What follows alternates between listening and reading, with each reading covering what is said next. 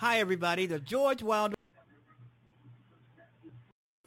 Hi, everybody. The George Wilder Jr. Show is now on the air. Hit it. Freedom. This is what I call freedom. Well,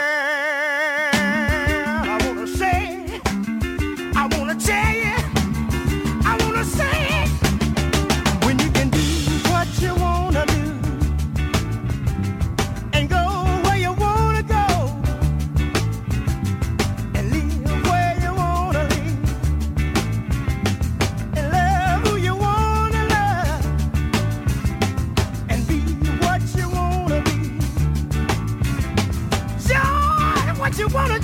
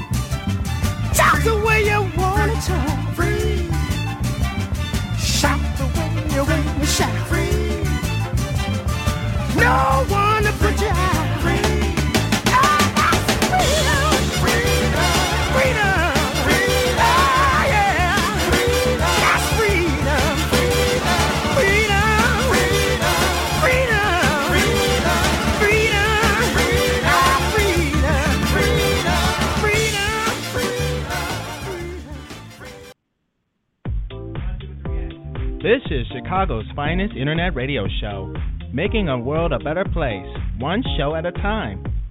The George Wilder Jr. Show is now on the air. Take it away, Dad.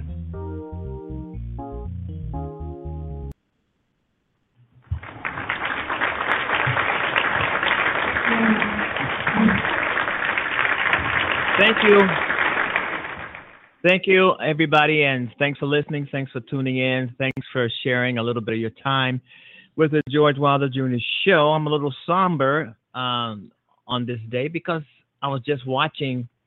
Um, we, we were just watching actually uh, some clips uh, from the uh, nightly news of this devastating hurricane in in Mexico, Mexico City to be uh, precise, and it's just it's just dominating the news cycle.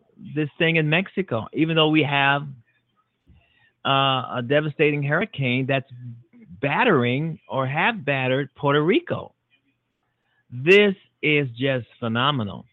Uh, they're still digging for people in the rubble in Mexico City. I mean, buildings are falling on top of people, literally. Uh, and uh, the thing about it, a lot of Americans are headed to Mexico or are in Mexico to, to lend a hand. That's what Americans do. That's what we do. We lend a hand. We help in any way that we can. But you know, these disasters, these natural disasters, seem to not to let up. And now everybody, now most people are just thinking about California, because remember there, you know, every so often there used to be uh, some sort of a earthquake in California. I'm hearing couple of weeks ago there were that that there was an earthquake in California, but it was so small.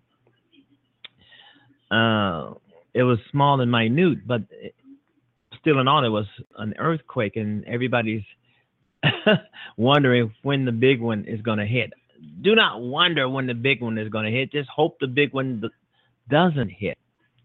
But with all these with all with all these natural disasters around the country, uh, Hurricane uh, Harvey in Texas, uh, Irma, and now we got uh, Maria, and uh, this is probably the most powerful storm of all, Maria, because it has battered, crucified uh, Puerto Rico.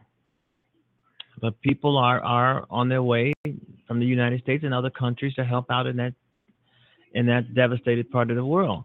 And um, I, I, was looking at some footage on uh, people in shelters, people on top of each other in shelters. People lost everything, their homes, their, their lives. You know, it, it's just devastating. And now they're in in Puerto Rico, there's uh, uh, just like uh, Mexico, New. Uh, now I was going to say New Mexico. This is called Mexico City. I'm I'm thinking it's in Mexico. Um, there's a search for survivors, and I'm hearing that um, a schoolhouse fell on a lot of children. Fell on a, quite a few kids were killed.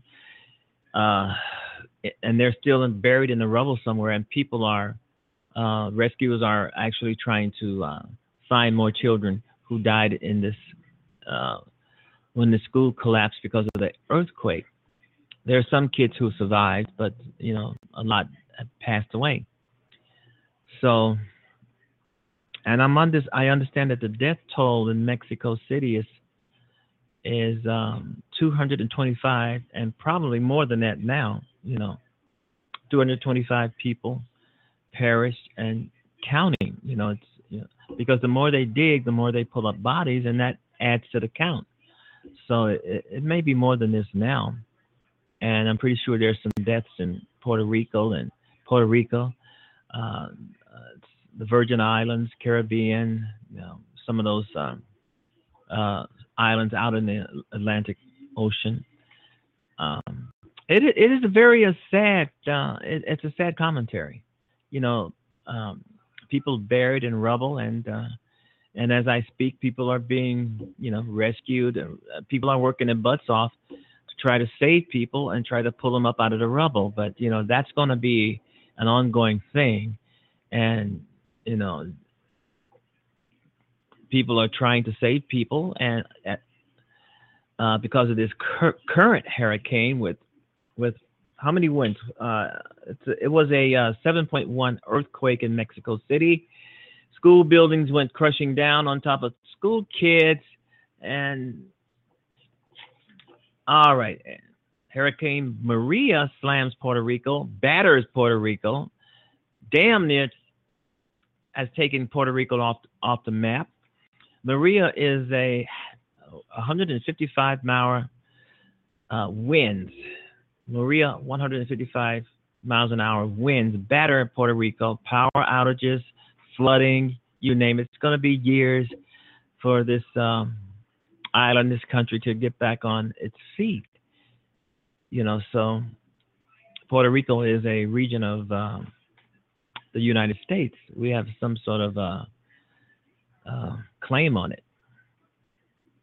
Still in all, claim or no claim, this is awful. This is totally awful. School children uh, uh, battered in this thing. in these in these in this thing. I mean, it's happening so often and so frequent. And as I've mentioned yesterday on the show and the day before on the show, uh, it could have something to do with climate change. Climate change, you know. Um, but anyway, climate change, um, whatever, you know, these disasters are more likely man made disasters. It's something that we're doing in the ground, on top of the ground, in the air. Something something is causing this thing. I don't know. Maybe it's just a natural phenomenon. Who knows? All right. Anyway, you've been listening to the George Wilder Jr. Show on Blog Talk Radio. My guest scheduled for today is Terita Buchanan, and uh, we're to have try to have a little fun on the show today because uh, you know even though with all the destruction and mayhem, uh, weather and natural disasters around the country, it's it's hard to kind of sit in a place where there's nothing really happening and hear about all of this stuff that's going on uh, going on around the world. And you have to think of yourself as being blessed because you think of yourself as having you you have your home. You have your your your your mementos, you have your furniture, you have your you have a roof over your head, uh, you have your car, you, there's a garage in the back. I mean, you all and there's people around the world who have lost everything, lost all of that. They have to go and uh, to a shelter with a thousand other people who have uh, who have gone through a lot of a lot of uh, similar things that these folks have gone through. So it, it has to play on your mind. It has to be traumatic. You work all your life for something, and all of a sudden it's taken away from you uh, through uh, a natural disaster. And, uh, you know, you, you feel for those folks. And uh, as I've said before, and I'll say it again, um, stay positive, stay up, stay focused. Um, use your uh, your ambition, your talent to rebuild. Uh, you have no choice. This is no time to feel down and. Re- I mean, you can cry, you can feel remorseful, you can feel uh, as if the world has caved in on you.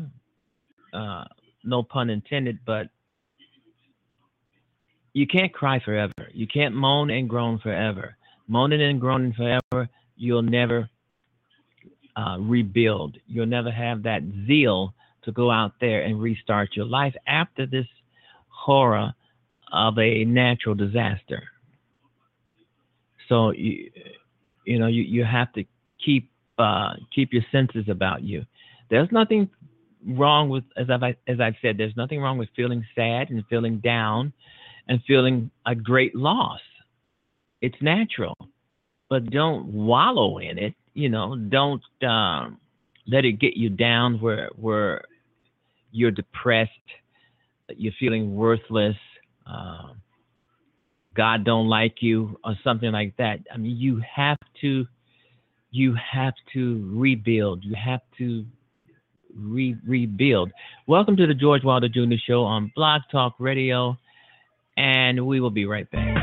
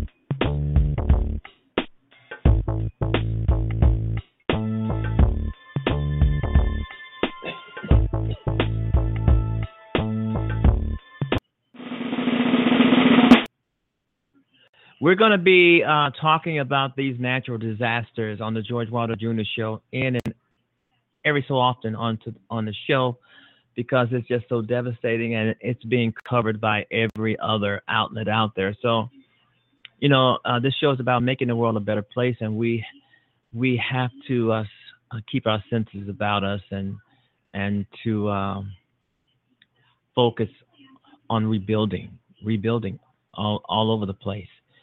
Okay, all right, Jimmy Kendall, Jimmy Kimball, whose son is in the hospital, and he his son has all kind of tubes and uh, up, you know, keeping him alive. And, I, and I'm and I'm thinking he's saying here that uh, uh, some, I'm not sure who it is, but some politician lied to him. He's saying it that he was lied to by a politician. he was told a falsehood by a politician. Yeah, this is this is world news. Uh, and I, I think I did see a headline somewhere about this on Huffington Post. I'm, i was thinking it was a joke because he's he's a comedian. He's a late night comedian, like like Jay Leno or Jimmy Fallon or or, or you know uh, David Letterman. He's a late night comedian. He's pretty funny. I, I, Jimmy Kimball, I think, is funnier than Jimmy Fallon. Um, but he said that. Uh, a politician lied to him. I'm thinking it, it's it, it has something to do with health care. Okay.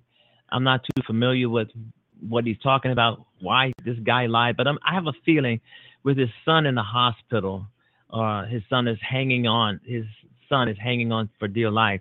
I'm pretty sure he was probably, it has something to do with health care. I guess he was saying something like, do not uh, cut off my son's health care or something to that effect. But it has something uh, uh, related to that. I'll read the article a little later on, and we'll really get the facts down. But but there's no doubt about it. The headline is that this politician, geo politician, lied to him. And Jimmy Kendall, Jimmy Kimball, I'm sorry, I keep mispronouncing his name for some reason. Jimmy Kimball, you should know this. We all know this. Politicians lie. If it's a Republican politician, they're going to lie. It is no way you're going to get around believing anything a Republican politician say. They will say anything for the convenience of saying it, and once they're out of your sight, you'll find out that they actually lied to you. But I think that this politician who lied to Jimmy Kendall, Jimmy Kimball, did himself a disservice because Jimmy Kendall Kimball is a television a personality. And now wherever this politician is from, whether this politician is a representative or a senator in Congress, whatever state or city that this politician who lied to Jimmy, Jimmy Kimball uh, represents, their constituency is going to see this. So, therefore, this politician who lied to this to Jimmy Kimball, a television personality, I'm thinking, hey, wow, he just done lost his job.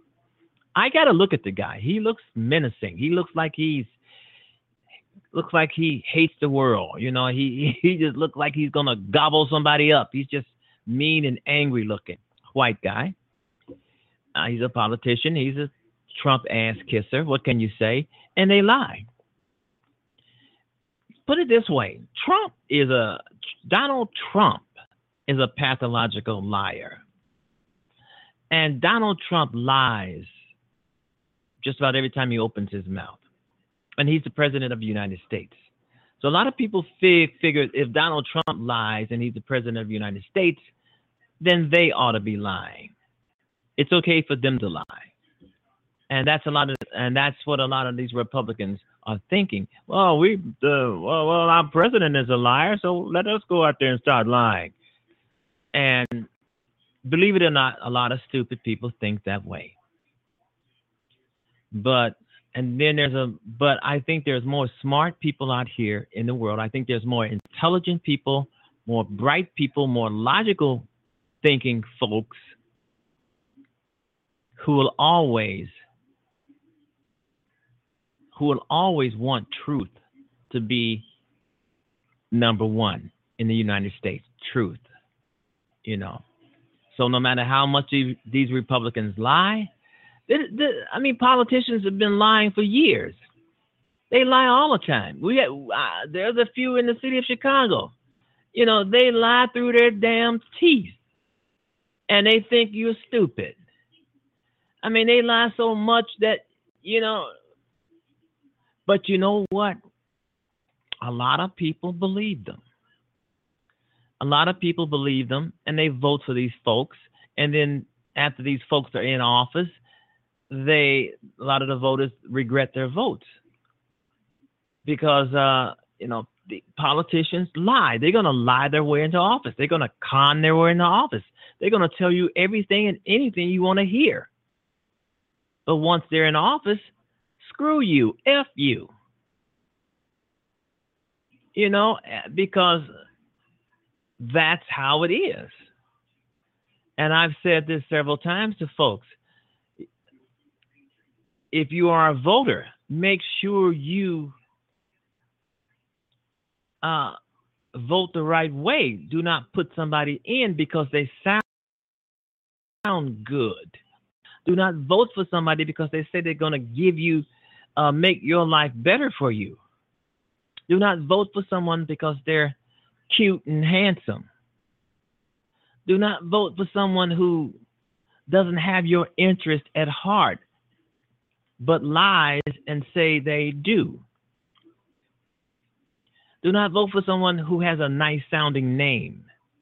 You have to vet people. You have to research and find out what did they vote for, uh, what kind of person they are. You know, because politicians will lie, they will deceive just to get your vote. And I have to say, I'm, I'm, I mean, I'm a voter. I voted all my life, and I have to say that I'm pretty smart when it comes to voting because majority of the people who are in office now, I didn't vote for them. And they are the folks who are wrecking this economy. They are the folks who who are raising taxes. And every time I think about it, I say to myself, and I say to my family here, I'll say, wow, I had enough brains not to vote for that person. But those 10,000 people over there, they did not. And this person who they voted for is now wrecking their lives, taking away their happiness. You just can't you just cannot vote for anybody because they sound good, they were they wear a pretty good suit, they're handsome, they're pretty, they're beautiful. They those are the ones that are going to wring your neck once you vote for them and they get into office. Because right now, we've got a Congress right now that doesn't give two damns about the American people. We've got a Congress right now that doesn't give a damn about what you say about them. They doesn't give a damn about uh, how awful we think uh, Donald Trump is. They don't give a damn that we're calling them every day to impeach his ass. They don't care. And majority of American people know that the Republicans do not give a damn about them or anybody. The Republicans care about one thing, two things, their party. They care about their party. They're representing their meager party, their party of rich. And they don't care if you voted for them or not. They don't care if you like them or not. They don't give a damn. they just don't give a damn. And a lot of them know at this point and juncture that come November 2018, a lot of them are going to be voted out of office. They were told by their constituency that they're going to be voted out. But still, in all, they are still going to ride with Donald Trump and Donald Trump is going to ride their asses right out onto the streets. You have to uh, uh, pay attention you're voting for or you're going to vote with or someone you're going to put in office. You just cannot go out there and these guys are walking, these guys and girls are walking up and down the street with a petition. Hey, I'm running for office. Uh, can I have your uh, name and address? Are you a voter? Sign my petition. That's okay. You can sign the petition, but you make sure you go in, you go and um, check this person out. Because you don't want to put somebody in office that's going to not represent you as they've promised, because that's what's going on now. These guys and girls are uh, Republicans, conservatives, they are not representing America. 80% to 85% of the people want Donald Trump out of the office. Right now, I'm hearing that some of the Republicans are saying uh, uh, uh, to uh, mute to uh, mute the calls that's coming into Congress. That means that they don't want to take your call. They don't want to hear you saying anything about impeaching Donald Trump because right now they're focused on a on, on another issue, and that is trying to repeal Obamacare once again. And I'm hearing this is a better health care bill, but I, I don't know. But anyway, they are trying to repeal it again. And I've said this a thousand times. The Republicans control everything. They control the governorships around the country. They control the House of Representatives. They control the Senate. They have the White House. So as long as they control everything, Obamacare is in their hands. It belongs to them. All they got to do is just dismantle it. And they're having a hard time doing that because they're having a hard time getting the votes to do that. But even if Obamacare fails a hundred times with the Republicans, a hundred times they can bring it back and keep trying and keep trying and keep trying until it's gone. And I got a feeling they're gonna eh, they're gonna keep trying until it's gone. Let's say this latest attempt for them to try to repeal Obamacare fails, then they're gonna try it again. If fail, if it fails, it's gonna try it again. If it failed that time, it's gonna try it again. The only and, and that's how it's gonna go, unless they just completely give up. you know, they might completely give up, as Donald Trump said uh, a few weeks back let Obamacare fail on its own. Because if Obamacare fails on its own, it means that they're refusing to fund it. And I believe that goes against the Constitution. Anyway, as we know, the Republicans, they don't care about the Constitution. They use the Constitution for toilet paper and they laugh about it. Wow. All right, you've been listening to the George Wilder Jr. Show on Blog Talk Radio, folks. We really got a lot of work to do out here. Uh, we really do, uh, and it's up to us, not up to the Republicans. Of course, they're not going to do anything. They're too busy lapdogging for Donald Trump. Uh, they don't have the balls or, or the gall to try and uh, make this country, the America, uh, make America um, really, really great again. Because the only way America is going to be great again, we got to get rid of Donald Trump. Donald Trump is taking America down the toilet. I mean, this guy was at a United Nation. He was on the world stage. He was on the world stage, you know, the other day, a couple of days ago. He was right there giving a speech threatening Jim, threatening Kim Jong Un, calling him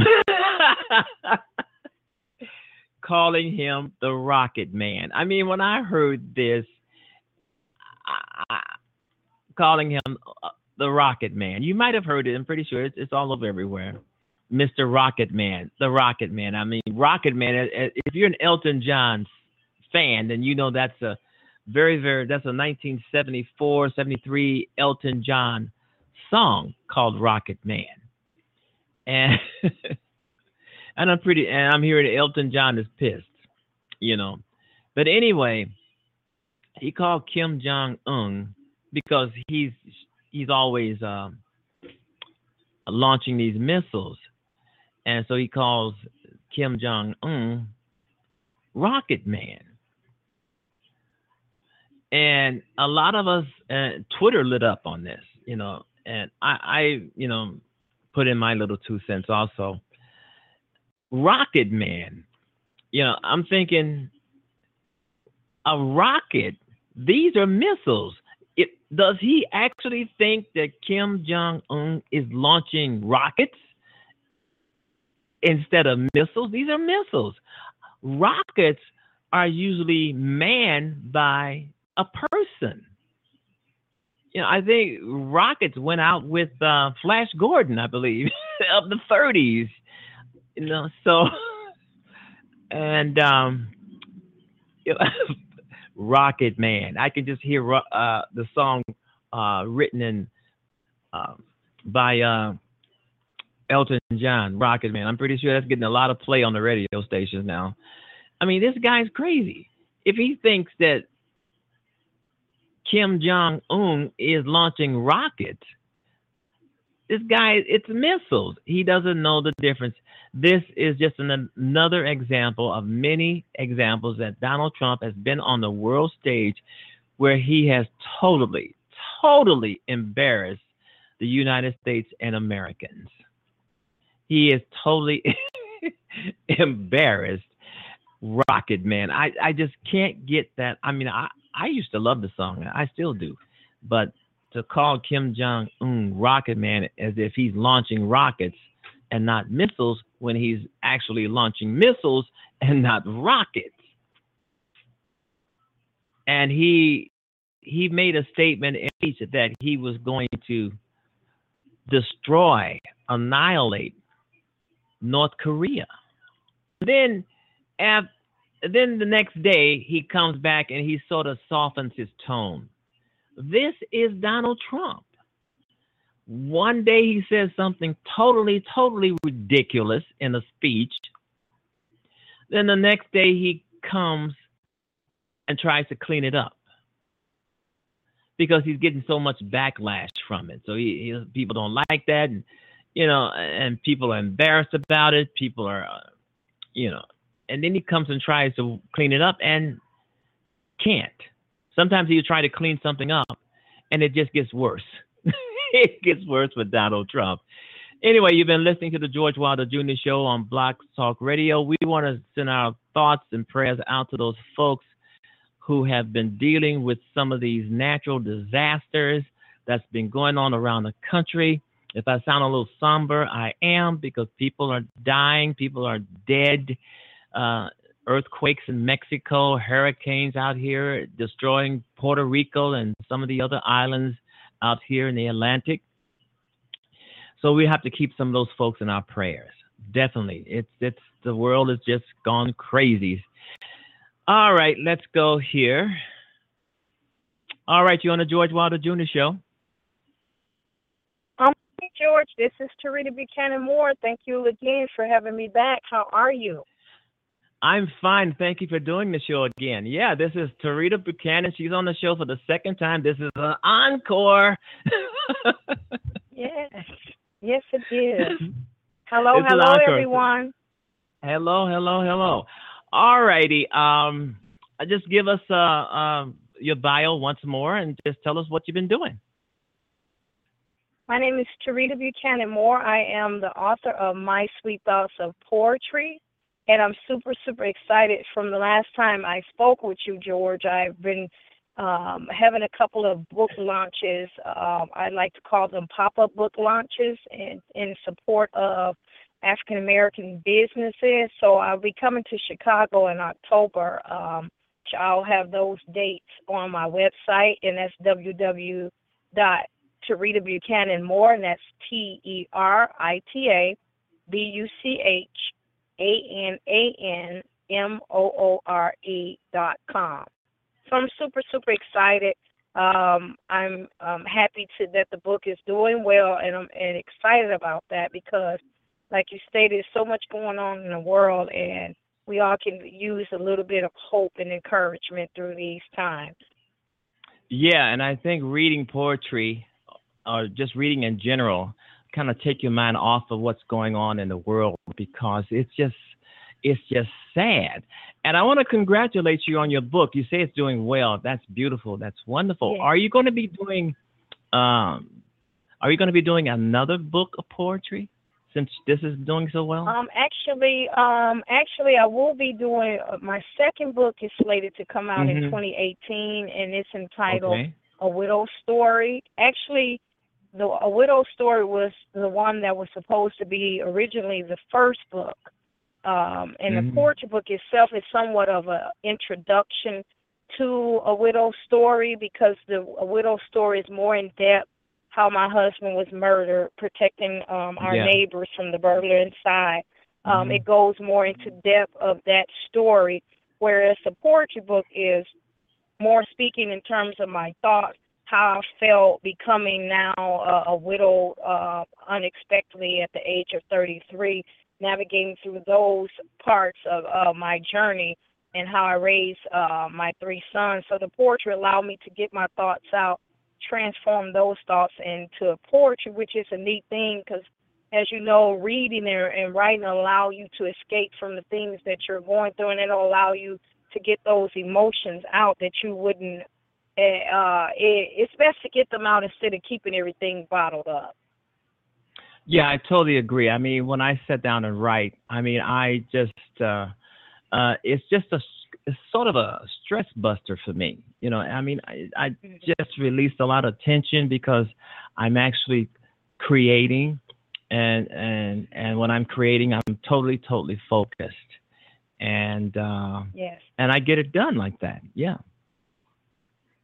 That that is so true. That's absolutely Yeah. true. hmm It does allow you to um and it it it is a stress reliever. It really is because Yeah. um journaling is very important because it it, it allows you to take those uh, mixed emotions and those scattered thoughts and just to get them out on paper. And sometimes when you put things into you just put things into words and get it out on paper and then you read it back, it it is is really therapeutic because I go back and read It things is. that I wrote during the time and I was like, Wow, it's even it speaks to me now. It, and that's Yeah. what's mind blowing. Yeah.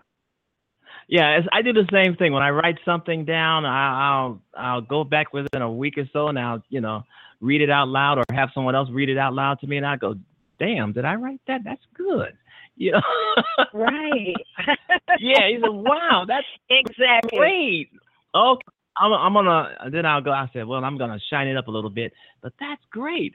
And and that's uh, one of the best things you can do is write something, then let it sit for a while, and uh, you know go back and read it, and you'll be amazed at what how good it is, or or you find out you know the mistakes that you got to take care of. So Right. it, it it's it's it is therapeutic. It is uh, refreshing and it's fun, especially if you if you if you're enjoying what you're doing. It's fun because once you publish that book of poetry or that fiction, uh, someone the the person who reads it or downloads it buys it, you know, they will have just as much fun reading it as you had writing it. This is so true. That is so true. Yeah, yeah. Would you like to you- uh, it, it, give it's us? just happy. Mhm. Yeah, yeah, you're right. I was going to say, would you like to read an excerpt from uh, your, uh, give us some poetry uh, from one of your books? Sure. Um, sure. Um, the one is where it's it's near and dear to my heart. It's entitled "A Widow's Story," and it Mhm. is it goes as he was snatched from my grasp in a blink of an eye, tragically taken by a thief in the night. My soulmate lost his life. In 15 minutes, I became widowed, no longer a wife. Not by choice, though. It was pure evil unleashed upon me and my family. Ten years later, still in disbelief, when very memories begins to surface like a vengeance from my own remembrance, this past nightmare becomes a true reality. Of flash and frame shots, stomach balled in knots, as I sadly recall the worst day of all, how I found him laying helplessly in a pool of blood, gun residue upon his skin. In a state of shock, I mournfully watched as my sister tried to revive him. Holding on by a thread, I surely thought I'd lose my mind instead. No one can erase 38 years of his soul existence in a short period of time. As the thought of physically not seeing him again leaves a deep, empty hole within that no man can fill. The thoughts of where we could have been often runs through my head, yet I press on and I remain strong. For I know that this is something that I could never get over or understand how and why this was written in our life plan. Day by day, I'm doing the best that I can. I press on, and it's been a long, long time that I felt this pain and just remembrance of Him again. But each day, I thank God yeah.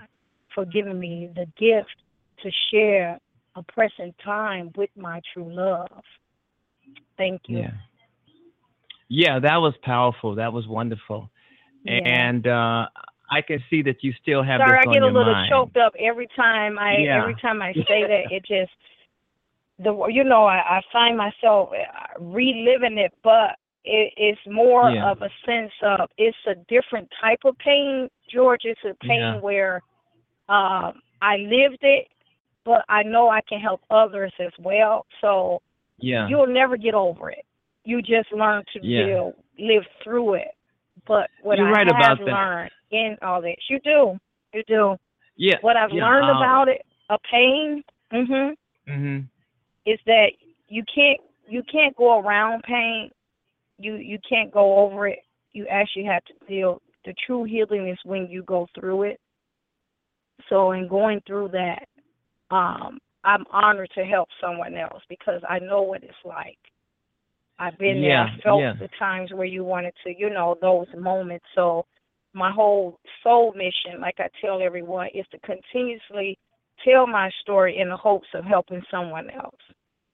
You know, that's what it's all about is helping someone else because because if it if it is ha- if it happened to you, it can happen to other people. And sometimes Exactly. other people other people may not be as strong. So uh, that that's what it's all about. And um, what do you like about writing in general? I, I find what writing does is it Mhm. it things that writing for me is more of some people I like to write and light my candles. Writing for me is more of a meditation. You know, I love to pray as well, but writing is like a component with my um prayers because it allows me to just go in a place where I get into myself. And it's almost as if you're experiencing a out of body experience where you're going deep within yourself and you're pulling out those things otherwise that you could say voice um, but you voice it in a way in the form of writing. You're still speaking, but in my writing for me is like my silent speaking, where people can hear the volumes of my heart in terms of if I'm sad or happy or experiencing joy, whatever that is for me. So um, writing is more of my meditation, my uh, peaceful Mhm. sessions where it allows me to become intact with myself. So when you're writing, do you listen to soft music or is it very quiet space time or or how do you approach it? It varies. It varies. Okay. It it sometimes Mhm. I I can find myself writing in silence, and then there Yeah. are moments where I may have. I love jazz music. I love love love Yeah. jazz, and or gospel or you know I love music in general. But I'll Mhm. I'll it'll gently play and I'll get into that space and I always like to say I have a um I like to sit in my huge chair in my living room. That's like my thinking chair. Yeah. That's my space. yeah. You know, I I do everything. Yeah. You know, yeah. I encourage everyone to get a space for themselves. Yeah. Just get a, a space where you can you can just transition from other things to that place because a lot of times we get so stressed out for from Mhm. working and or being parents or going about our day to day routine that we need. Everyone needs a space for themselves where they can just Mm-hmm. transition from one place to the next. Because a lot of times we'll bring work home with us, we'll bring situations home with us, and we never allow ourselves to have that space in which where we could go to just to um, reflect, to rejuvenate ourselves, and just have a calm moment with ourselves. We each, I encourage everyone out there, please take five to ten minutes to yourself and get in that place. It'll make the world of difference. It really does. So that's was gonna what, say- that's what writing does for me. Okay, I was gonna uh, you. I was gonna say uh, that was my next question. I was gonna ask you. I was gonna ask you what would you say to people, to aspiring writers out there, folks who want to write but they put it off and you know they feel that they can't do it or, or but they want to write. They want to be writers. What would you say to people who want to be writers? I would say allow yourself allow Mhm. yourself to write in a flow where it's somewhat of like brainstorming that you don't try to go incorrect. Um, as you know, because you you mentioned that you're a writer as well, George. You don't go Mhm. back. Don't worry about it not being perfect. Just let it flow. When you get in that moment Yeah. of where you want to get things off your chest or off your mind, just write it in a flow until you can't write anymore and then set it aside and come back at another uh, at a later date and look at what you have already have um, put out there on the paper and then you can go back you may add on and change things because then you'll have a fresh mind because a lot of times Yeah. uh, when as writers we want to get it all out at once and as you know we can go on and on but then we'll reach a period may, where we could, we may experience a little uh, fatigue or writer's block, if you will. But it's like let it flow as long as it possibly can, and then leave it alone. Then come back at a later date. That's finish. exactly what I. That's exactly what I do. I call it a first draft. I just get everything Yes. down on the paper. I just, I don't worry Yes. about mistakes, incorrect grammar. I just uh, try to get the story down on the paper, and it's going to be all messed up, but it's it's going to be there. You know, the next day I'll do the same thing. Bing, bing, bing. Just get it all down. Bing, bing, bing.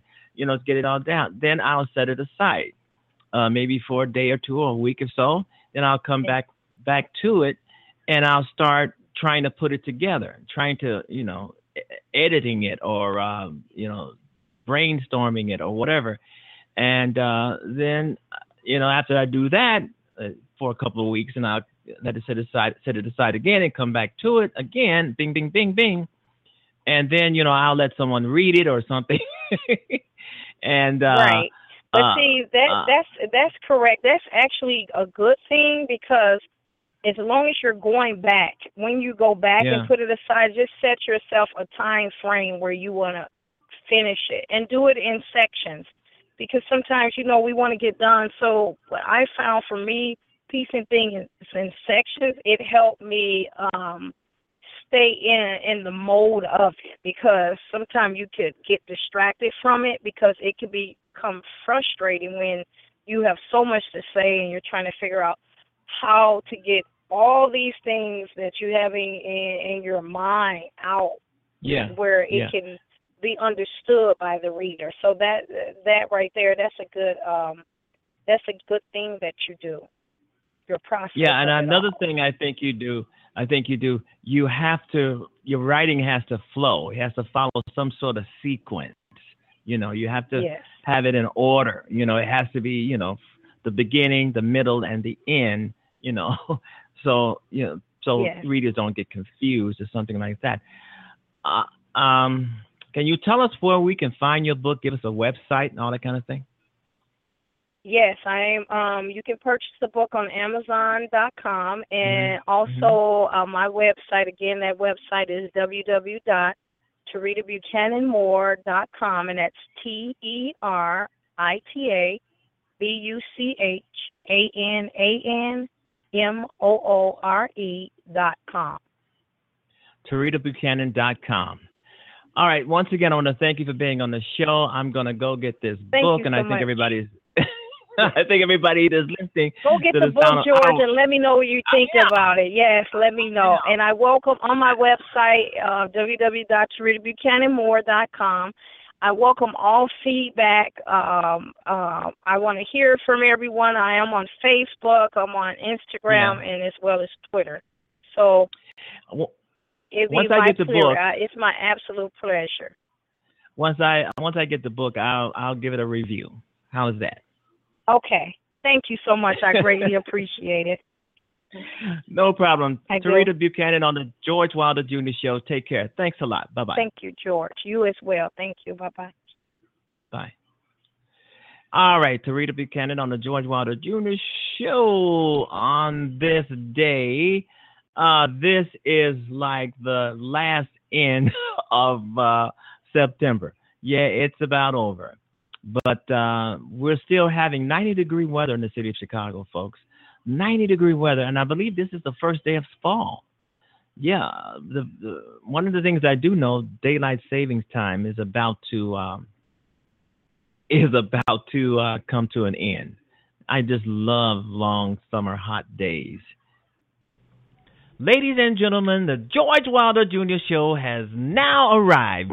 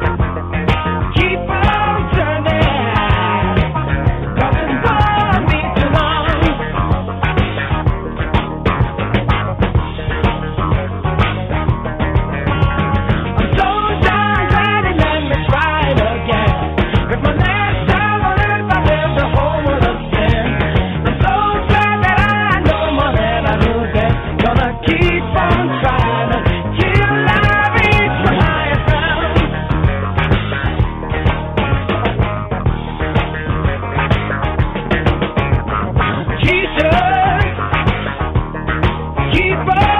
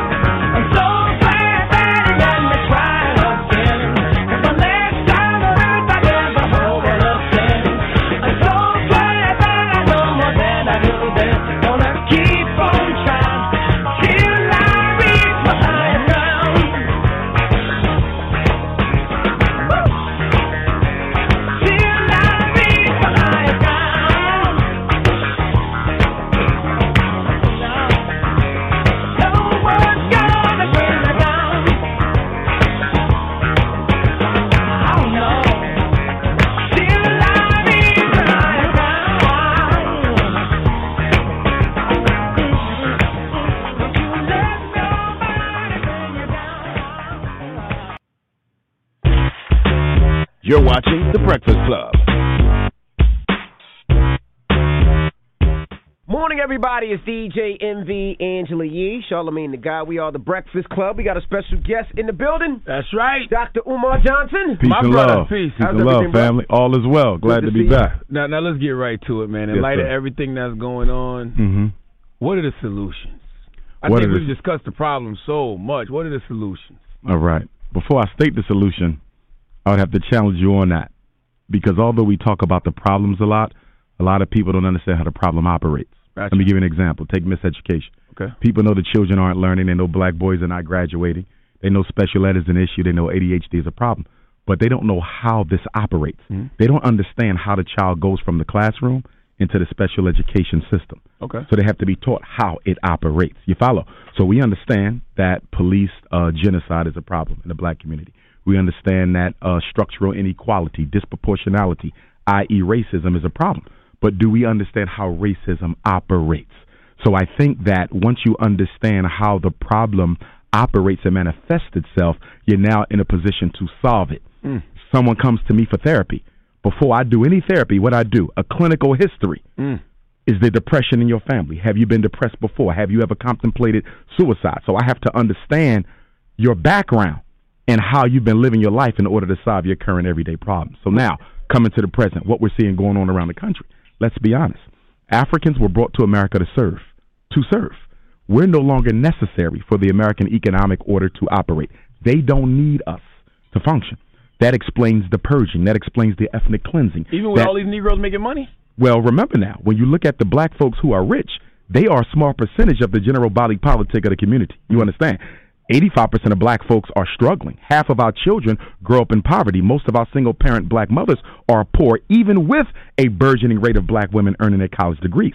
So, simply put, black America is suffering despite the television projection of success. Yes, we are more educated than ever before. We have the bachelors, we have the masters, we have the doctorates, but that er, that education has not taken place alongside an increase in wealth acquisition. We're smarter, but we still don't own anything. Well, but we we know with Paul, we know some of us are not well educated.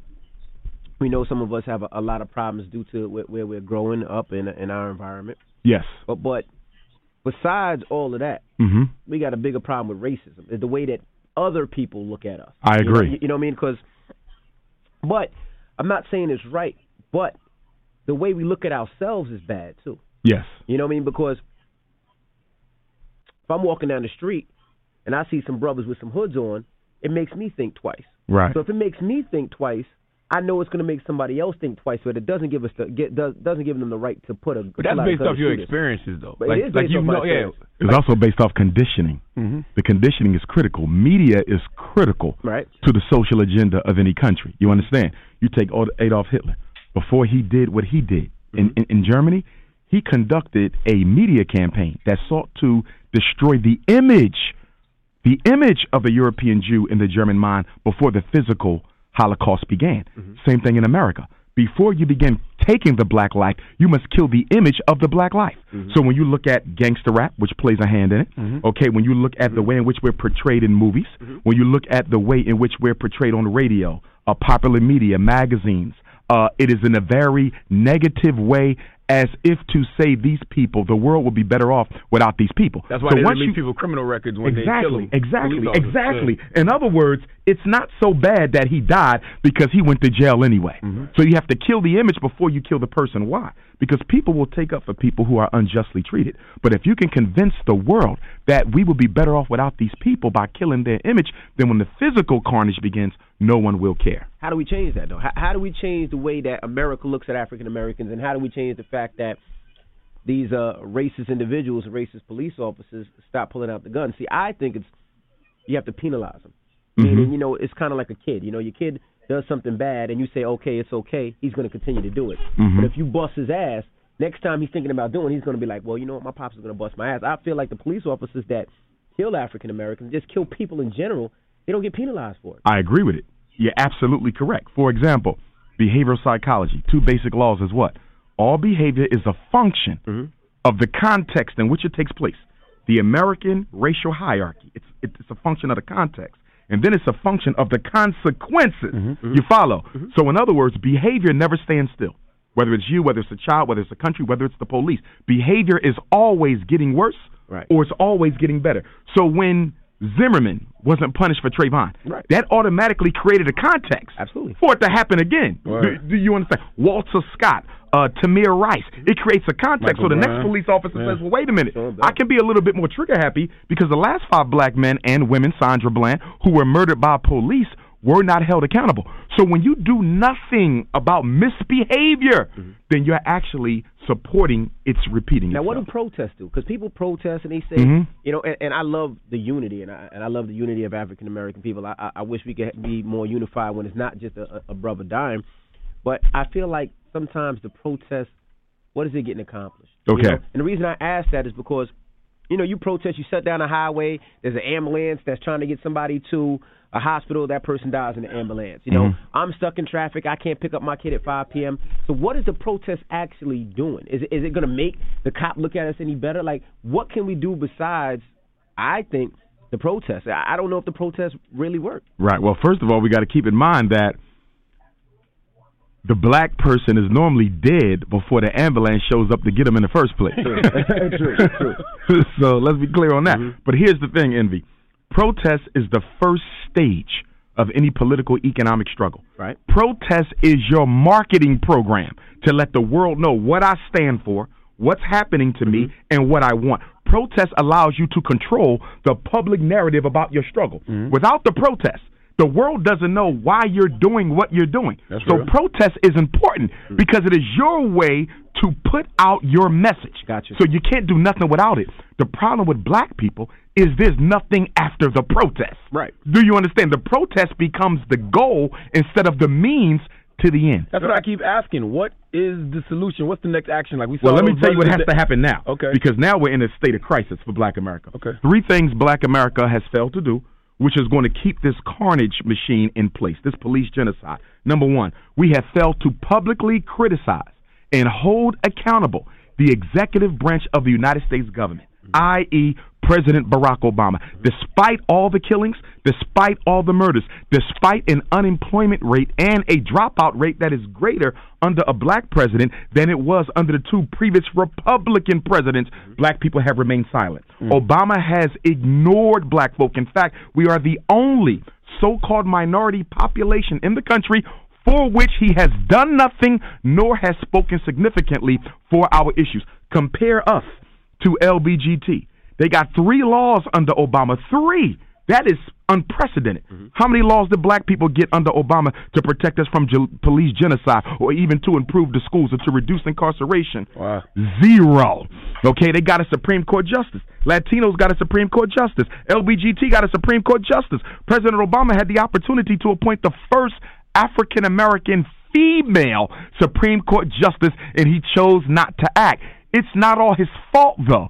We have created a context where the president can ignore black people and get away with it because we told the entire world when he was elected that all he had to do was just be black and we were fine. Remember? Yeah, we didn't he doesn't have to do anything but be black. That is the worst thing you can say as a marginalized oppressed group in such a racist country as this as to tell the world that the president the executive branch of the United States government does not have to be accountable for you. That's for any head of state, though. Any head of state Yes. we elect, we need to push I agree. and make sure things happen. But Obama is the first president out of 44, the first one from George Washington up that has not have to deal with any sort of public criticism from black people. Mm-hmm. And if he leaves office without any, here's the problem. If we if we let Obama leave office without any condemnation from the black community, by virtue, you cannot hold Hillary or Trump mm-hmm. accountable for what they do not do for black people because you have now created a precedent where a president can come in for eight years, ignore you, mm-hmm. even with police genocide, and we- not receive any why do criticism. people make excuses? You know, and and I was always mad. I I, was upset about this because I felt like he was our president. You know, and I, I felt like when certain things happen, I felt like he should be on the front lines because he's dealt and seen, and I'm sure he's been pulled over before. I'm Mm-hmm. sure he's been racially profiled before. So I, it kind of bothers me when I see a lot of these individuals get shot and killed. and you don't really hear much from them. Exactly. Even to the thing with you know when he, he flew back to go to the, the, the you know the funerals and, and, Yes. and speak to the the officers in Dallas. I thought that was great, Mhm. but then I also thought, well, what about Baton Rouge? Exactly. What about Exactly. Minnesota? Exactly. What about Ferguson? What He's about not going to do that because President Obama understands something that most blacks in America do not understand. The first business of America is racism. Let's be clear about something. Most white people in America, okay, are also suffering economically, right? Mm-hmm. So if I'm white in a country based on white privilege, what is my claim to fame if I don't have a decent education, don't have a good job? For many white people in this country, their only claim to fame is the fact that I can say I exercise privilege vis a vis black people. Obama un- understands that. So America is held together by the fact that the poor white man understands that he still exercises a privilege that the rich black man does not. And that's what Donald Trump is reminding them. Donald Trump's reminding all the Oh, Donald Trump people. changed the game, and let me tell you why. They, the United States uh, power structure, underestimated the impact of an unapologetically honest fool over the American electorate. Do you understand? In other words, Trump is saying to white folks what white folks feel. Poor white folks too. Yes, poor white Yeah. folks. So you got a rich, wealthy white man Yeah. appealing to poor white folks. You've never had that. But it's working because he is unapologetic. He's ignorant. He's a fool. But he's honest. Mm-hmm. And white folk can respect and identify with a white male who's willing to be honest. In other words, Donald Trump intentionally made sure he was the Very polar opposite of Barack Obama. Look at Obama. You ask Obama a question, you don't get an answer. You never get a straight answer from Obama. It's always, well, we got to see. Let's see what the Americans think. Now, go back to George Bush. George Bush told you what he what he felt. He was another idiot, but he was honest. Trump is honest. The reason white folks are not rallying behind Hillary the way that the power structure wants them to is because Hillary is the same old thing. She's Clinton all over again. She's Obama all over again. correct. She's a Bilderberg. She's politically points. correct. Yeah. Her whole message is scripted. Trump's is not. So the issue now is how do we engineer an election where Hillary wins? Because right now Trump is carrying the momentum. See, remember now, people don't choose the president anyway, mm-hmm. but you want the people to choose the person you wanted. So the illusion of democracy continues to prevail. America is not a democracy. America is a republic. That's why when people pledge the flag, and I hope there's no black boys pledging the flag, but when people pledge the flag, they pledge the flag to the republic. The word democracy is not in the pledge. The word democracy is not in the preamble. The word democracy is not in the Constitution. Mm-hmm. The word democracy is not in any of the 50 state constitutions. So why is America called a democracy when it's really a republic? Because it is the illusion of inclusion, the belief that the people actually control its leaders when it does not. So with that said, right, for for as much as we know that America has a, a history of racism, institutionalized racism, systemic racism, why did Barack Obama become president? Why did they allow Barack to excellent become president? question. Pre- okay, every president that is elected is given a domestic mandate and an international mandate. There's something they need you to do domestically. There's something they need you to do internationally. Mm-hmm. For President Obama, his international mandate was to reopen Africa's resources to Western exploitation. Right. George Bush destroyed the economic conversation between America and Africa. And as you know, Africa is the richest continent on the face of the earth. No country can survive without it. If you have a cell phone, laptop, television, uh, a car, airplane, it requires a substance, a material called coltan. The Congo is the number one producer of coltan on the globe. No Congo, no cell phones. So America needs Africa. Bush destroyed the relationship, though, with the African Union. With Obama's father being Kenyan and his mother being white, you understand? Mm-hmm. He was the perfect person to put in the White House to reopen up that relationship with Africa, which he has done. Okay? And through AFRICOM, which is African Command, President Obama has successfully recolonized Africa in the name of Western financial interest at a rate we haven't seen since Africa was under colonialism. So he succeeded internationally. That was the international mandate. Get the money back from Africa the gold, the diamonds, the oil, the coltan, get it back. He got it. Some people would say that Barack Hold on, didn't. what's uh, the domestic mandate? The domestic mandate. The reason President Obama was made president domestically is to brainwash and manipulate black America long enough so the American power structure could take every civil right that our ancestors fought for and give it to every other minority group. So by the time Obama leaves office, all of our rights will be have taken from the other minority groups, and we will be back in the 1960s Jim Crow style. So how does that work? Because I keep looking at the Constitution. Like, did they remix it for black people? it doesn't apply to you anyway. Yeah. Remember now, when the fourth, remember, 1865, you get the 13th Amendment. You're free. Okay? 1867, you get the 14th Amendment. Equal protection under the law. But the 14th, excuse me, 1866. But the 14th Amendment isn't ratified till 1868. Mm. You know why?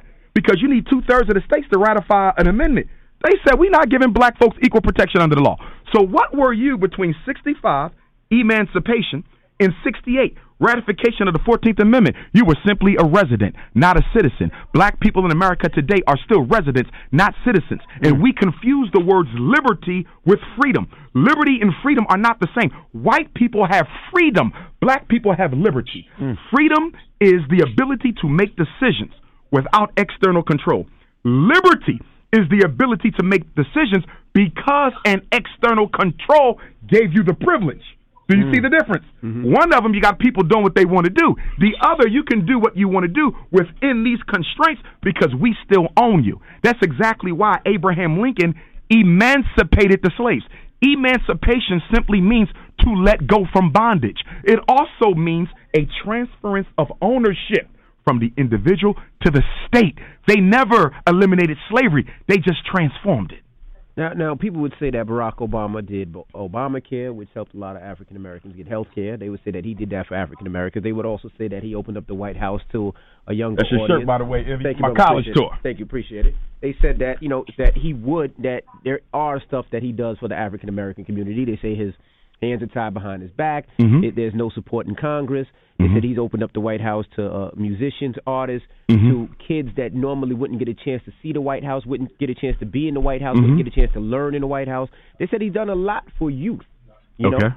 Do you do you agree or I totally disagree. What has Obama do to do to change the uh, intentional exploitation of black children in special education? What has Obama done to increase the rate of African American teachers and principals? What has Obama done to modernize the schools in predominantly African American school districts? What has Obama done to reduce the suspension and expulsion rate of black children?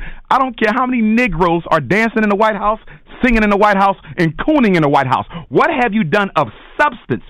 systematically to improve the quality of life for black folk as you have done to improve the quality of life for Latinos, immigrants, oh and LBGT. God. Have you have you ever oh. seen a good president in your lifetime? No, you, you can never do that Yeah. because America is based off racism. it was oh, founded on racism, which is ironic because when you listen to CNN and I was watching D.L. Hughley with the little piece that he had, they always talk about playing the race card. You understand? That is the most misleading concept I've ever heard of. Playing the race card. When we was brought up here in slavery, okay, was that playing a race card or was that racism? That was Do- Do you racist. Word understand? up, word up. America is racism. From slavery to segregation to is Jim racism. When Birth of a Nation came out, the first major motion picture, which was a story about how letting black folks out of slavery would simply destroy the social context of America, guess where it was played? In the White House.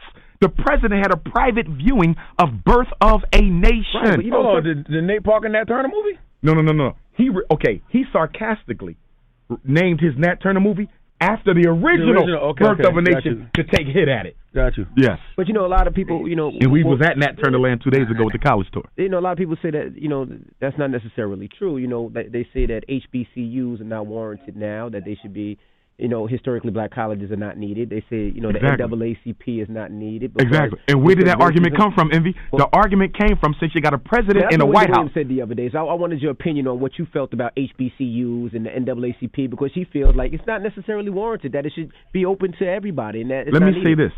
As long as something is being done special to the black man and woman, something must be done specifically for the black man and woman to counteract that. So, for example, earlier when you said the Obamacare and things like that, Mm-hmm. there are black folks who benefited from that envy. But in order to help us, you have to do something specifically for us because our history is specific. We're the only people in this country who are not of white skin who cannot be deported, which is the central challenge of the black predicament. What did W.E.B. Du Bois say? He said the number one problem of the 21st century will be the color line. I would take it a step further. The number one problem of the 21st century in America is what do we do with 40 million black folks who we do not want and cannot deport? This is why we are kept from realizing our true gifts and talents because you cannot be sent back to Africa. Slavery psychologically destroyed your connection to your mother continent. For example, Chinese can be sent back to China.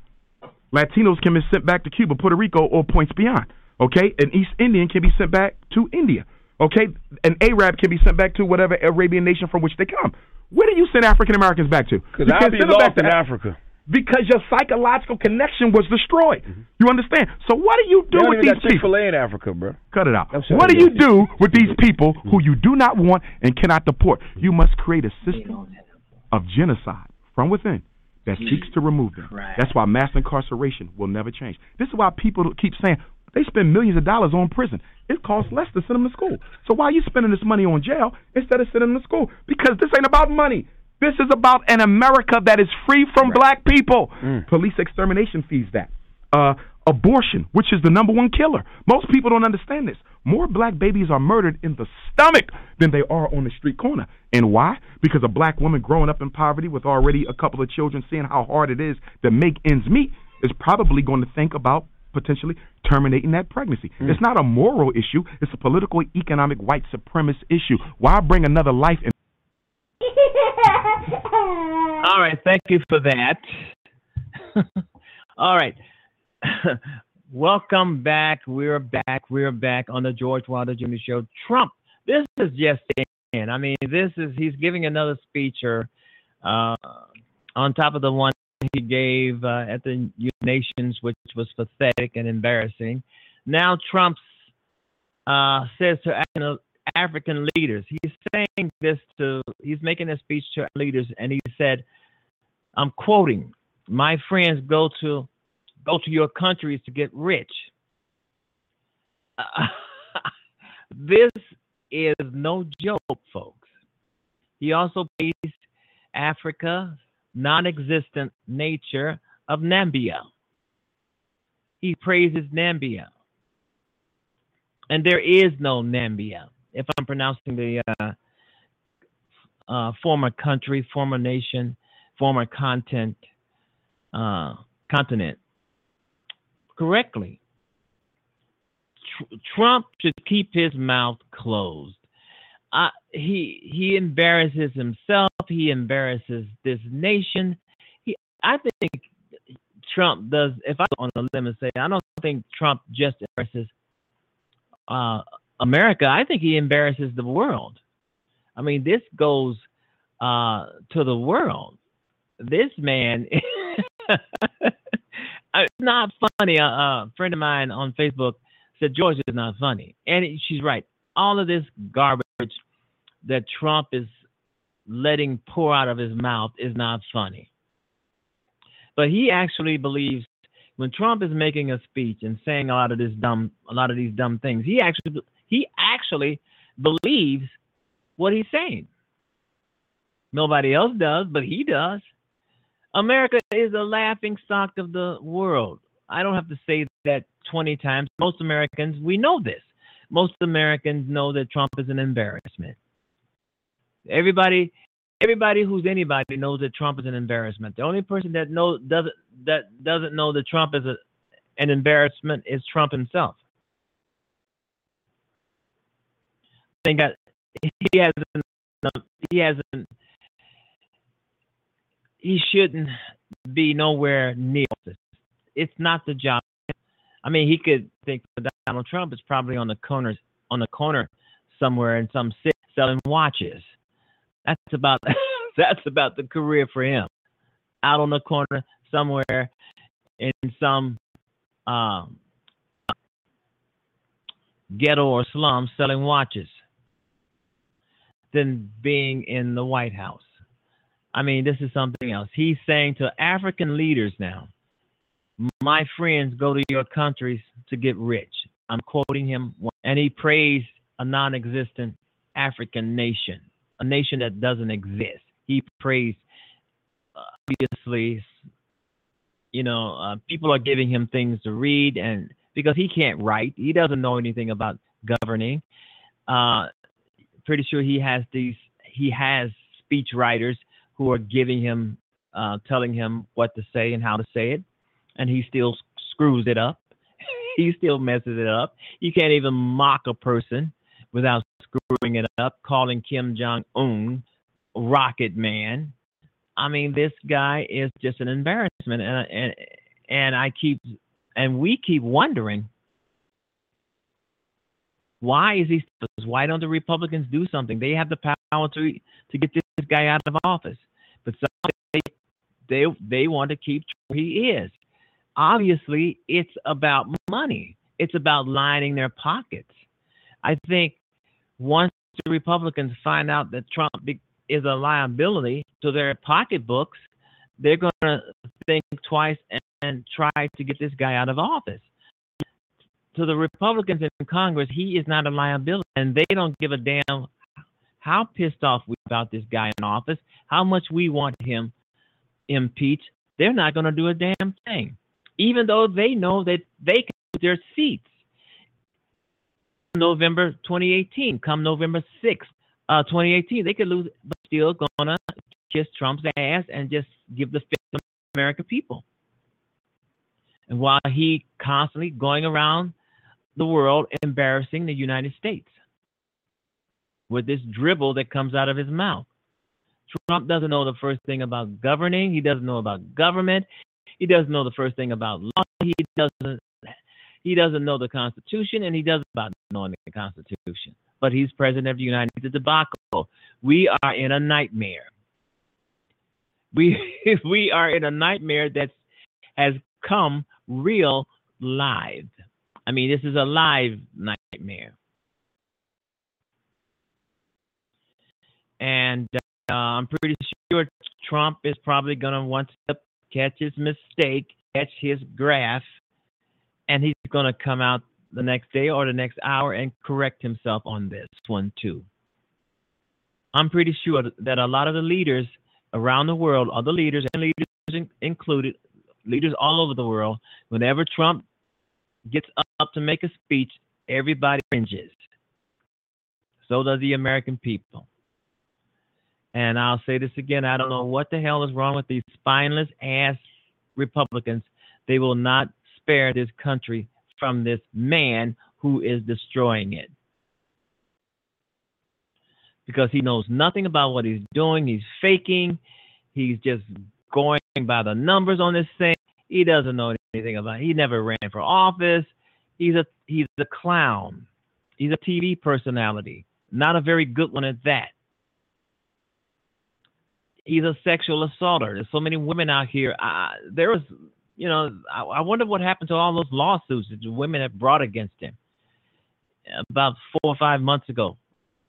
I'm pretty sure they were paid off, paid off not to uh, uh, have Trump uh, in court. They were paid off. You know, I mean, uh, this guy is not presidential. Uh, he's not uh, the guy that should be in the Oval Office. He doesn't know what he's doing. He tries to act like he knows what he's doing. People are trying to prep him to be president, and it ain't working. If Donald Trump is not Donald Trump, everything that comes out of his mouth is awful. You got some people who are staring and looking at Donald Trump and saying, What the hell are we into? And these are people in his own party, his own party his own party. And there's no doubt about it. Donald Trump is someone even the Republicans can't trust. They don't. They can't trust because he will throw them under the bus. And Donald Trump bites the hand that feeds him. Uh, he bites the hand that can impeach him. Why would you turn your back and say rotten things and do rotten things to the people who have the power to throw your ass out of office? But somehow they don't have the balls to do that. And there there must be reasons to why the Republicans will not act on uh, getting rid of Donald Trump. It's money. Maybe it's it's their donors. Maybe it is their individual donors who are saying leave Donald Trump where he is, or we're going to cut off the money. That's a possibility. I know they can't be afraid of Donald Trump.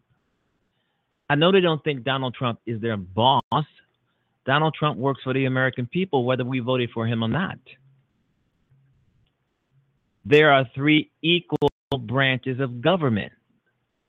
Trump is not an emperor, he is not a king. he is not world dominating. He's just the president of the United States who does four years and his ass is out if he makes it that far. He makes it that far. So there's three co-equals branch of government. There's the executive, the judicial, and the legislative, and they all have equal amount of power. The senators and representatives in Congress, they do not work for Donald Trump. If they worked for Donald Trump, most of them, if not all of them, all of them would be fired by now. Donald Trump hates like hell that he can't fire these people.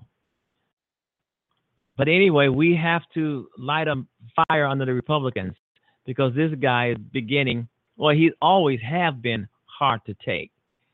But, you know, you got Republicans in Congress and in office who will not do anything to get this embarrassment off the American people.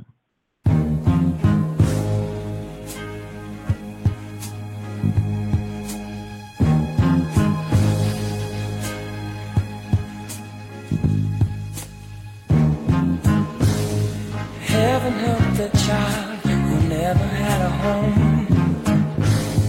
Heaven help Heaven help the roses if the bombs begin to fall. Help us.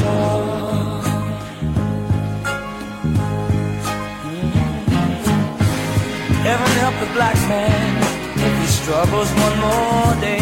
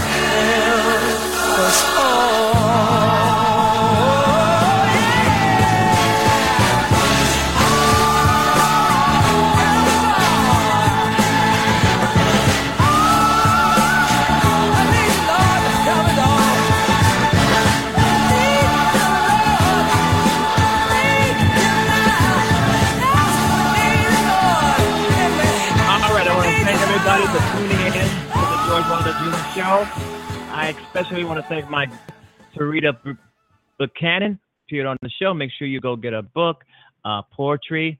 Uh, her website is um, more.com. Check that out. And thanks everybody for listening to the George Wilder Jr. Show. Bye bye, everybody. I hope you join me tomorrow. Bye bye.